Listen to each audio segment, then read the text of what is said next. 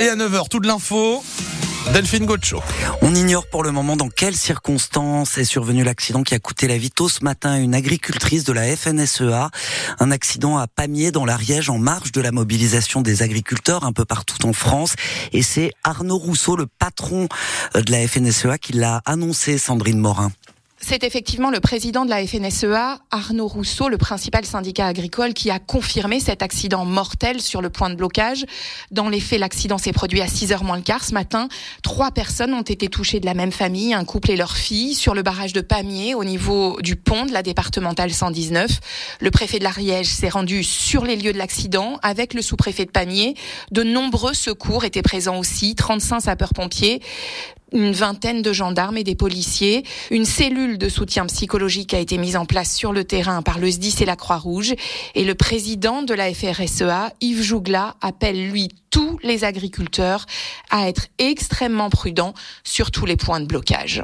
Prudence d'autant plus que les mobilisations vont s'amplifier dans les jours qui viennent. Après la réunion avec le Premier ministre hier soir, euh, en compagnie des jeunes agriculteurs et de la FNSEA, car sans mesures concrètes, pas de levée des actions, dit le principal syndicat agricole. Demain, des blocages sont annoncés, euh, blocages routiers dans les Côtes d'Armor. Des actions aussi euh, sont à prévoir dans le Finistère et le Morbihan. Mais pour le moment, elles sont tenues secrètes. La Confédération rurale, syndicat minoritaire, elle appelle à un blocage de la rocade de Rennes après-demain. Il s'affiche comme le porte-voix des campagnes et désormais des pêcheurs. Jordan Bardella, le président du Rassemblement national, sera au port de pêche de Lorient à 14h alors que 450 navires sont cloués à quai depuis hier et pour un mois. Interdit de pêcher dans le golfe de Gascogne sur décision du Conseil d'État pour éviter la capture accidentelle de dauphins. Une présence jugée opportuniste par les présidents du Parti Renaissance en Bretagne qui estiment dans un communiqué ce matin que Jordan Bardella ferait mieux de mener le travail au Parlement européen et de formuler des propositions. L'initiative du maire de Pouisy dans les Côtes d'Armor ne passe décidément pas. Le collectif de parents d'élèves de la commune près de Guingamp appelle à un rassemblement ce soir à 18h devant la mairie. Il dénonce la décision sans concertation du maire d'expérimenter la tenue unique à l'école, autrement dit l'uniforme. En Ukraine, au moins deux morts et des dizaines de blessés après plus de 41 tirs de missiles sur la capitale Kiev et sur Kharkiv, c'est à l'est du pays.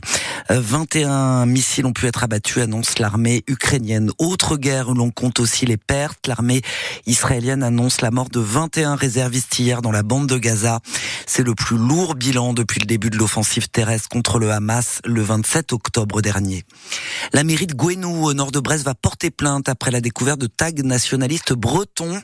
Hier, le maire de la commune, Stéphane Roudot, a découvert écrit Brezatao sur le monument en mémoire des 42 victimes du massacre de Pengarek en août 44.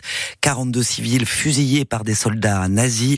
Une hermine a également été retrouvée, retrouvée au pied de la croix et breton a été écrit à la place de français un fléau. Ce sont les mots du, du chef de l'État pour parler de l'infertilité. Il y a une semaine, lors de sa conférence de presse, le plan de lutte du gouvernement sera dévoilé dans les six mois maximum, a indiqué hier soir l'Élysée. En France, 3,3 millions de personnes souffrent de problèmes d'infertilité. Un couple sur six consulte. Et aujourd'hui, on connaît relativement bien les causes, nous explique Sarah Bouet. Elle est gynécologue au CHRU de Brest et spécialisée dans les questions de fertilité. Elle était l'invitée de France Bleu Brésil ce matin certaines causes sont bien déterminées. C'est vrai que les, on va dire les, les plus entendus, on va parler des troubles du cycle quand les femmes ont des, des règles irrégulières qui peuvent venir soit d'une baisse euh, de la réserve ovarienne, soit à l'inverse d'un syndrome des ovaires polykystiques. C'est des choses que l'on peut entendre ou retrouver également euh, dans les médias. Et on parle beaucoup également de l'endométriose aujourd'hui qui touche 10% des femmes euh, et qui consiste vraiment à, en premier symptôme à apporter des règles qui vont être très douloureuses et qui peuvent être la cause d'une diminution de la fertilité. Alors toutes les femmes qui ont l'endométriose ne sont pas infertiles, euh, mais par contre elles peuvent mettre un petit peu plus de temps que d'autres femmes à concevoir. Sarah Bouet, gynécologue obstétricienne au centre hospitalier de Brest, spécialisée dans les questions de fertilité, invitée de France Bleu Brésil ce matin. Et puis après un week-end de Coupe de France, le championnat de Ligue 2 reprend ses droits ce soir à 20h45.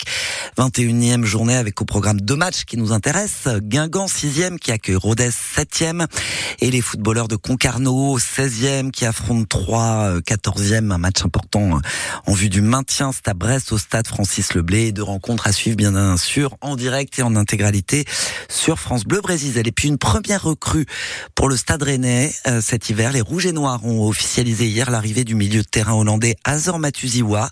Il signe en provenance de Reims jusqu'en 2028 pour un montant estimé entre 15 et 20 millions d'euros.